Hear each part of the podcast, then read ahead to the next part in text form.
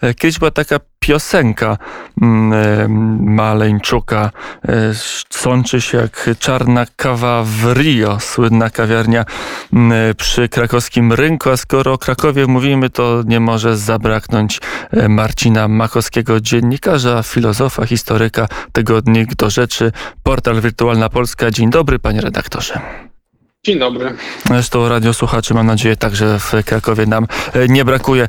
I w Krakowie, i w Warszawie, i w innych miastach w Polsce kolejny dzień protestów strajku kobiet. Po wyroku i opublikowaniu uzasadnienia, a potem całego wyroku w Monitorze Polskim wyrok staje się prawem, wyrok w sprawie aborcji oczywiście.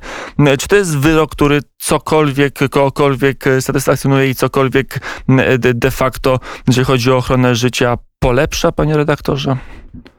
Mam wrażenie, że nikogo nie satysfakcjonuje w pełni, bo środowiska pro-life oczekiwały całkowitego zakazu aborcji, środowiska proaborcyjne liberalizacji, no ale na pewno nie od tego Trybunału i nie w tej fazie, ale generalnie nie zmieniania przynajmniej prawa na ostrzejsze. I po tych 3 miesiącach debaty wokół wyroku, na opublikowanie którego czekaliśmy bardzo długo i na to uzasadnienie, mam wrażenie, że dochodzimy poniekąd do punktu wyjścia, bo uzasadnienie Trybunału Konstytucyjnego jest takie, że daje właściwie furtkę na dokonywanie legalnej aborcji w przypadku wad letalnych dziecka. Gdzieś być może ogranicza aborcję w przypadku chorób takich jak chociażby trisomia, zespół Downa, czy takie choroby, przy których dziecko nie umiera, jest na przykład upośledzone, ale chyba od tego w ogóle można było zacząć, od tego typu dyskusji, a nie od ogłaszania wyroku, którego mam wrażenie, że i klasa polityczna, i sam Trybunał jak gdyby się przestraszył i potem zaczął z niego wycofywać. No, nie widzę tutaj większej logiki, a bardziej zysku społecznego i to jeszcze w czasach tak trudnych gospodarczo i zdrowotnie.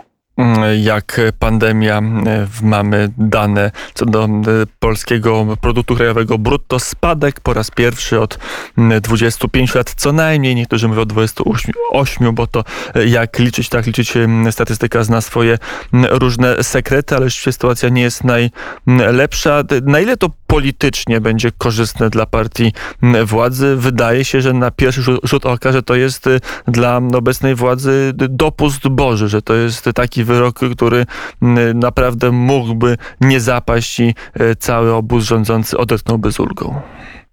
No oczywiście istnieje narracja mówiąca, że Trybunał jest zupełnie niezależny i w ogóle nikt na to nie miał wpływu i wszyscy są zaskoczeni. Nie do końca w nią wierzę, powiem delikatnie. Poza tym nie kupuję też takiego wytłumaczenia, że ten wyrok się pojawił i nikt nie przewidział konsekwencji społecznych, no bo przecież nie można spraw etycznych rozpatrywać w kontekście takim użyteczności, utylitaryzmu, że trzeba celować na jakiś moment. Gdyby ten wyrok był naprawdę ważny i istotny, tak jak mówią jego nieliczni, ale zwolennicy, że przecież mówimy o rzeczach takich totalnych, jak obrona życia, no to nie czekalibyśmy od 2017 roku. I z kolei na drugie zapytanie posłów, bo ono najpierw było zignorowane w poprzedniej kadencji Sejmu, potem w 2019 roku zostało ponowione i dopiero rok później zostało rozpatrzone. No więc właściwie 3 lata oczekiwania i 2-krotnie składania tego pytania do Trybunału, jakby to było takie naprawdę istotne z perspektywy polskiego systemu prawnego, to sądzę, że należałoby to zrobić od razu. I to jest dla mnie, zgadzam się, taki dopust Boży, bo dla nie tylko rządzących, dla całego społeczeństwa, bo wszyscy żyjemy w konsekwencjach tej polaryzacji, bo po prostu trzeba czasami zastanowić się, co jest ważniejsze w perspektywie demokracji, czy ten maksymalizm etyczny. Ja w ogóle jakby tej dyskusji nie rozpatruję na tym poziomie, bo ona wtedy jest zupełnie inna, no ale patrząc jednak, że żyjemy w państwie, w którym istnieją grupy, które się wzajemnie absolutnie różnią pod względem oceny aborcji, no to albo rozhuśtamy tą łódź, albo możemy jeszcze trochę poczekać, bo to nie jest dobry moment po prostu na takie wyroki. I ja staram się z tej perspektywy patrzeć. Wiem, że niektórzy mogą uznać się za jakiś rodzaj ucieczki od odpowiedzialności, no ale kto dzisiaj weźmie odpowiedzialność za to, jak na przykład urosły w siłę środowiska proaborcyjne. trochę to wygląda tak, jak gdyby ten wyrok i władza, którego wspierała, wlała paliwo w ruch, który dogorywał, mam na myśli strajk kobiet. To też jest jakaś odpowiedzialność, tylko już tej specjalnie nikomu nie ma ochoty, nikt nie ma jej ochoty ponosić. Wśród oczywiście polityków opcji rządzącej, tych, którzy ten wyrok albo popierają cały czas, albo popierali. To jeszcze jeden aspekt, jeśli chodzi o nasze państwo w tym wymiarze, czyli sytuacja w sądzie konstytucyjnym, w Trybunale Konstytucyjnym, bo to, że 3 miesiące zwlekano z publikacją uzasadnienia, no i potem to był przyczynek do tego, żeby tego wyroku nie publikować w Monitorze Polskim, to też wskazuje, że no, ten Trybunał sam swoimi działaniami, a może swoją podległością faktyczną pod władzę polityczną traci autorytet tym samym.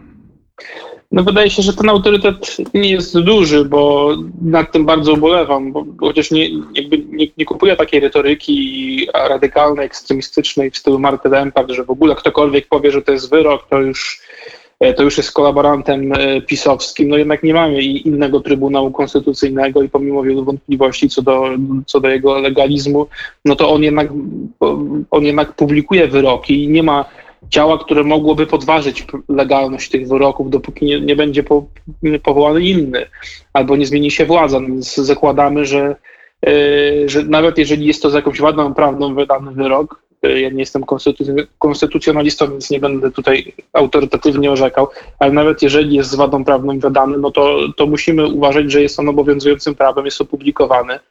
Tak trzeba działać, ale źle się bardzo stało, że Trybunał stał się elementem gry politycznej. On być może, ktoś powie, zawsze był mniej czy bardziej tym elementem gry politycznej, tylko dziś w białych rękawiczkach to robiono wcześniej. No ale teraz już nawet tych rękawiczek nie ma. No, przecież profesor Krystyna Pawłowicz, członkini Trybunału, no grzmi wręcz z Twittera o tym, co powinno być, jak powinno być. Wcześniej się podpisała pod wnioskiem posłów o zaostrzenie prawa aborcyjnego, a teraz sama orzeka w tym zakresie. No, nie buduje to państwa polskiego i nie wystawia najlepszego świadectwa jego kondycji. To teraz przejdźmy do tego, co ten wyrok oznacza dla opozycji. Czy naprawdę strajk kobiet to jest paliwo, które napędza i będzie takim paliwem, które da tyle energii, aby opozycja wróciła do władzy? Czy paradoksalnie to nie jest tak, że to jest kolejny też kłopot dla opozycji, bo nagle stają się zakładnikami jednak dość radykalnej i chyba dość mniejszościowej grupy w polskim społeczeństwie? No to jest tak, że Jarosław Kaczyński sobie wymodlił chyba opozycję w Polsce, bo nawet w takiej sytuacji tak radykalnego kryzysu władzy, gdy już się ktoś pojawia, kto może być tym trybunem ludowym, no to mamy właśnie takie postaci jak Krystyna Suchanow czy Marta Lempart, osoby skrajnie radykalne, absolutnie nieustępliwe, chcące jakby albo obiecujące rewolucję bez żadnych możliwości jej spełnienia, stawiające jakieś ultimata dla rządu, których właściwie dzisiaj już nikt nie pamięta, ale brzmi to groźnie, jak się je mówi. Opozycja ta, szczególnie związana z Platformą, Koalicją Obywatelską, ma ogromny problem, bo z jednej strony chciałaby maszerować z tymi czerwonymi błyskawicami na marszach, no bo one są jednak ruchem masowym i też w większości pewnie to jest elektorat opozycyjny, ale nie chce być kojarzona z takimi hasłami na W, nie chce być kojarzona z tą retoryką, bo tak się nie da uprawiać polityki, tak jak Marta Lempart wczoraj mówiła, że ktokolwiek opublikuje ten wyrok, to mu życie zmarnują tak naprawdę, uprzykrzą osoby związane ze strajkiem kobiet, będą nieustannie mu o tym przypominać, lekarzy, którzy będą odmawiać dokonania aborcji, będą pozywać, ścigać. No to jest taka retoryka uliczna i nie da się w takim sensie osiągnąć na niej jakiegoś zysku w społeczeństwie, którego 60-70% według różnych badań jest jednak za status quo aborcyjnym, tym, który utraciliśmy. No i to jest ogromny dylemat opozycji, bo ona trochę by się chciała w tym cieple ogrzać, a trochę nie może, bo się poparzy. I w związku z tym tak kluczy lawiruje, a nawet lewica, która się wprost opowiada za tymi postulatami, tym językiem, jakoś specjalnie nie zyskuje. No chyba to jest na szczęście jakaś cecha taka optymistyczna, dobra polskiego społeczeństwa, że jakkolwiek jedni czy drudzy chcieliby radykalizować prawo, to jednak większość osób widzi siłę chociaż w pozorze umiarkowania albo zdrowego rozsądku. No i stąd gdzieś z braku alternatywy zyskuje Szymon Hołownia. On jest chyba największym beneficjentem, paradoksalnie, Strajku Kobiet. To jest tak, że już w sondażach ten ruch rośnie. To może już przejdźmy o Strajku Kobiet. Będę jeszcze jedno pytanie o Strajk Kobiet, o jego skalę i siłę, bo te pierwsze dni, oczywiście mamy dzisiaj piątek, zapowiadane, chyba najbardziej zorganizowane w tej styczniowej odsłonie tego strajku protesty, za czym jak one będą liczne, ale do tej pory czwartek, środa, to frekwencyjnie to jest cień protestów z listopada, z października. Dziwiłbym się, gdyby było inaczej. No wszystko, co miało być wykrzyczane w tym temacie, już zostało. No, trudno być zaskoczonym publikacją wyroku. To jest konsekwencja jego ogłoszenia i tak długo zwlekano. Ale i tak te strajki, te manifestacje stosunkowo liczne, jak na to, że były zaimprowizowane w ciągu, nie wiem, 2-3 godzin. W Krakowie to było kilka tysięcy osób wcześniej. Pomijając wcześniejsze manifestacje Strajku Kobiet, nie pamiętam w ogóle tego typu aż tak licznych manifestacji, a szczególnie zwołanych z tak krótkim odstępem czasu, ale myślę, że ta dynamika nie jest do utrzymania, bo też wiele osób po prostu się zmęczyło, ma inne tematy, może niektórzy się już z tym pogodzili, może stwierdzili, że to nie ma sensu, a też chyba wiele osób jest odstraszanych od strajku, gdy widzi takie dziwne ruchy, bym powiedział wręcz kontrskuteczne, jak przeskakiwanie przez płot do Trybunału, tam odpalanie jakichś rac. To taki jakiś bieda Kapitol, mówiąc takim językiem młodzieżowym. Taki cosplay. Wyjaśnijmy, czyli taki bieda Kapitol, czyli marna imitacja tego, co widzieliśmy w Stanach 6 stycznia, kiedy tłum zwolenników Trumpa i być może nie tylko zwolenników Trumpa, ale także innych osób wdarł się na Kapitol i spacerował przez parę godzin korytarzami Izby Reprezentantów i Senatu w USA. No tak, taka mikroskala tego wydarzenia i poza tym dużo jest też, oczywiście nie chcę bagatelizować zachowania policji, też w wielu momentach mam wrażenie, że jest zbyt ostre, ale też jest pełno takiego, jednak mam wrażenie, żenującego momentami męczeństwa w stylu ktoś dostał, nie chcę kpić z tych osób, mówię tylko o opis medialny, bo co tam się realnie działo w ich głowach, to z tego absolutnie nie szydzę. Natomiast są takie opisy w stylu, że ktoś dostał ataku paniki podczas legitymowania go przez policję. No.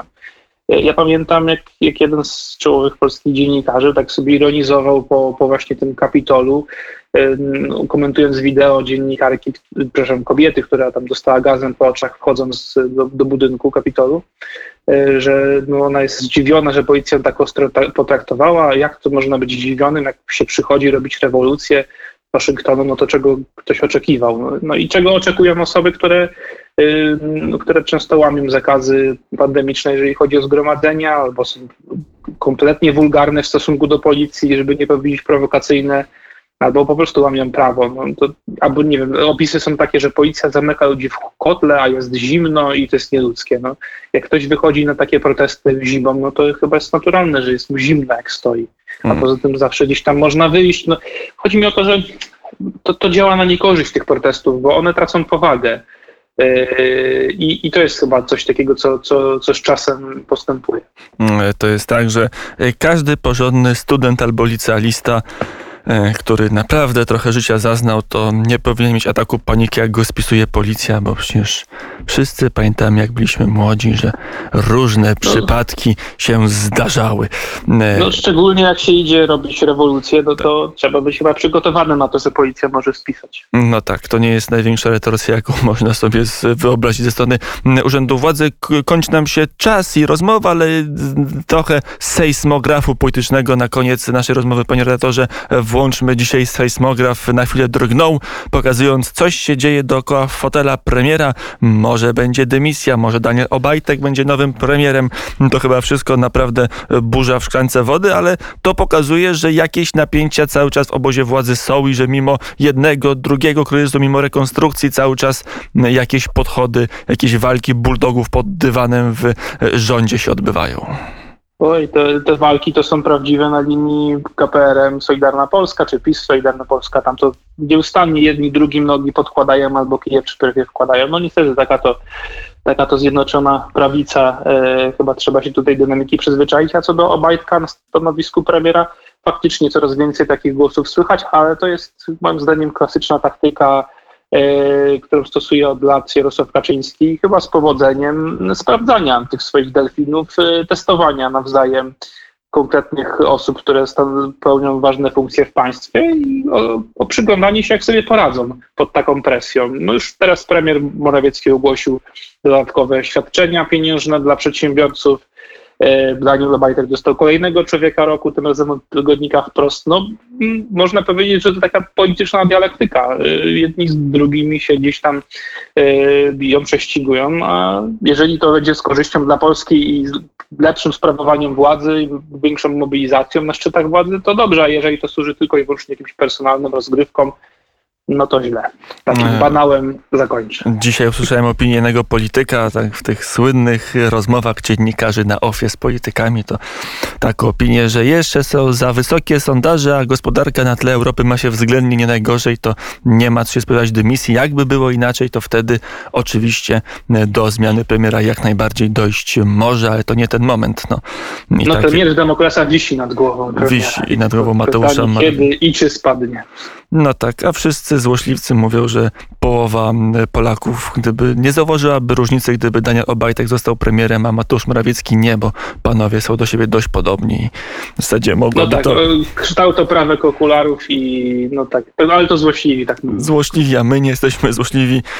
Marcin Makowski, dziennikarz, Tygodnik Do Rzeczy, portal Wirtualna Polska. Bardzo serdecznie dziękuję za rozmowę. Dziękuję, pozdrawiam, do usłyszenia. Do usłyszenia.